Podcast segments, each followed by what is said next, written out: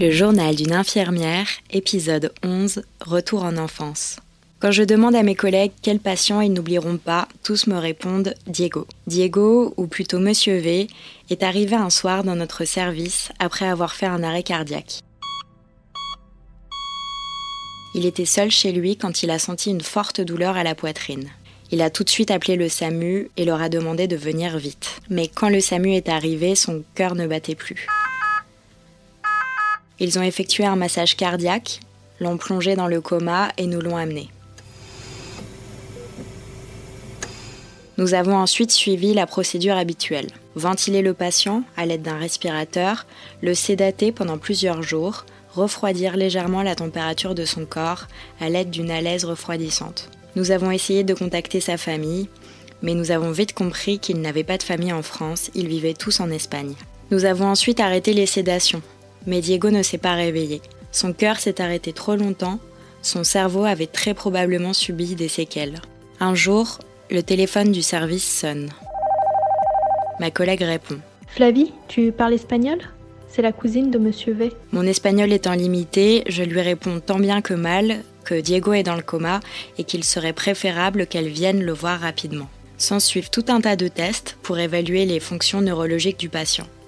Scanner, électroencéphalogramme, le pronostic n'est pas bon. Certains médecins préfèrent limiter les thérapeutiques. D'autres veulent continuer à se battre pour lui. Il a une cinquantaine d'années, c'est trop jeune pour abandonner. Ses collègues de travail viennent souvent le voir.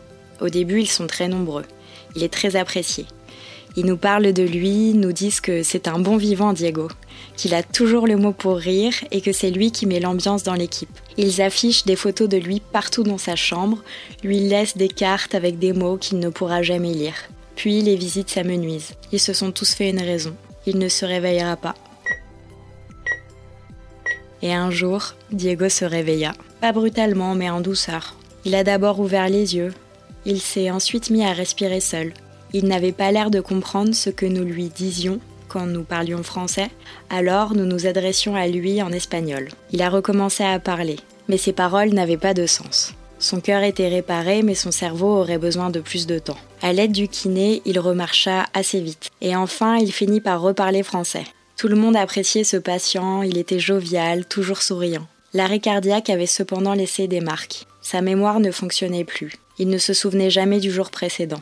Chaque journée était une découverte du service et des soignants. Un autre détail nous avait également marqué. Pour lui, il avait 25 ans. Bonjour Diego, comment ça va aujourd'hui? Pouvez-vous me dire quel jour nous sommes? Alors, le jour précis, je ne sais pas, mais nous sommes en été, l'année 1983.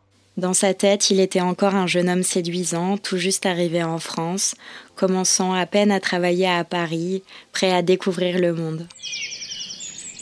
C'était l'été. Nous cherchions une place dans un centre spécialisé pour lui car il ne pouvait pas rentrer vivre seul avec ses problèmes de mémoire. Mais les places étaient chères. Nous l'avons donc gardé avec nous tout l'été, sans lui faire aucun soin car il allait mieux. Il nous tenait compagnie, il s'ennuyait beaucoup, alors il nous aidait parfois dans notre travail. Parfois il perdait la tête et faisait des choses complètement aberrantes. Eh, j'ai trouvé de nouveaux WC bien plus spacieux que ceux qu'il y a dans ma chambre.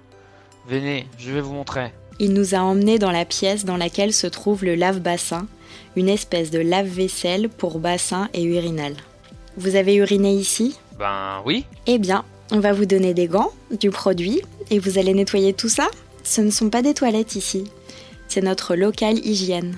Quand j'avais le temps, je l'emmenais se promener au parc. Nous discutions pendant des heures. Parfois, je lui rappelais son âge. Ça le déchirait. Il pleurait. Puis je lui rappelais qu'il venait de s'acheter un appartement à Paris. Là, ses larmes arrêtaient de couler et il me répondait toujours la même chose. Un appartement à Paris? Oh non, pas moi. Si? Et il explosait de joie. Il me parlait de ses collègues, de ses histoires de cœur, de certains de ses vices. Et tous les jours, malgré ces longues discussions, il fallait se présenter à nouveau. Un autre patient était dans notre service pour les mêmes raisons et nous cherchions également une place dans un centre spécialisé pour lui. Il s'ennuyait tellement que nous avions décidé de les faire se rencontrer. Nous les avions installés dans une chambre autour d'une table et nous leur avions donné un jeu de cartes. Diego était très bavard. L'autre patient ne parlait quasiment pas. Un jour, Diego sort de sa chambre au bout de quelques heures. Il me dit Il va aller dans le même centre que moi Je lui réponds C'est possible, pourquoi? Ben, il est pas méchant, mais il a pas la lumière à tous les étages, celui-là. Le pauvre. Un jour, les ambulanciers sont venus chercher Diego pour le grand départ. Toute l'équipe était présente.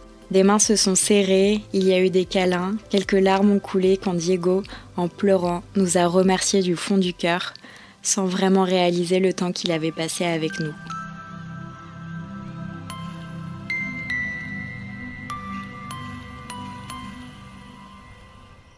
Vous venez d'écouter le onzième épisode du Journal d'une infirmière, un podcast de MedCheck Studio. Si vous voulez nous soutenir, abonnez-vous sur votre plateforme de podcast préférée et couvrez-nous d'étoiles sur iTunes.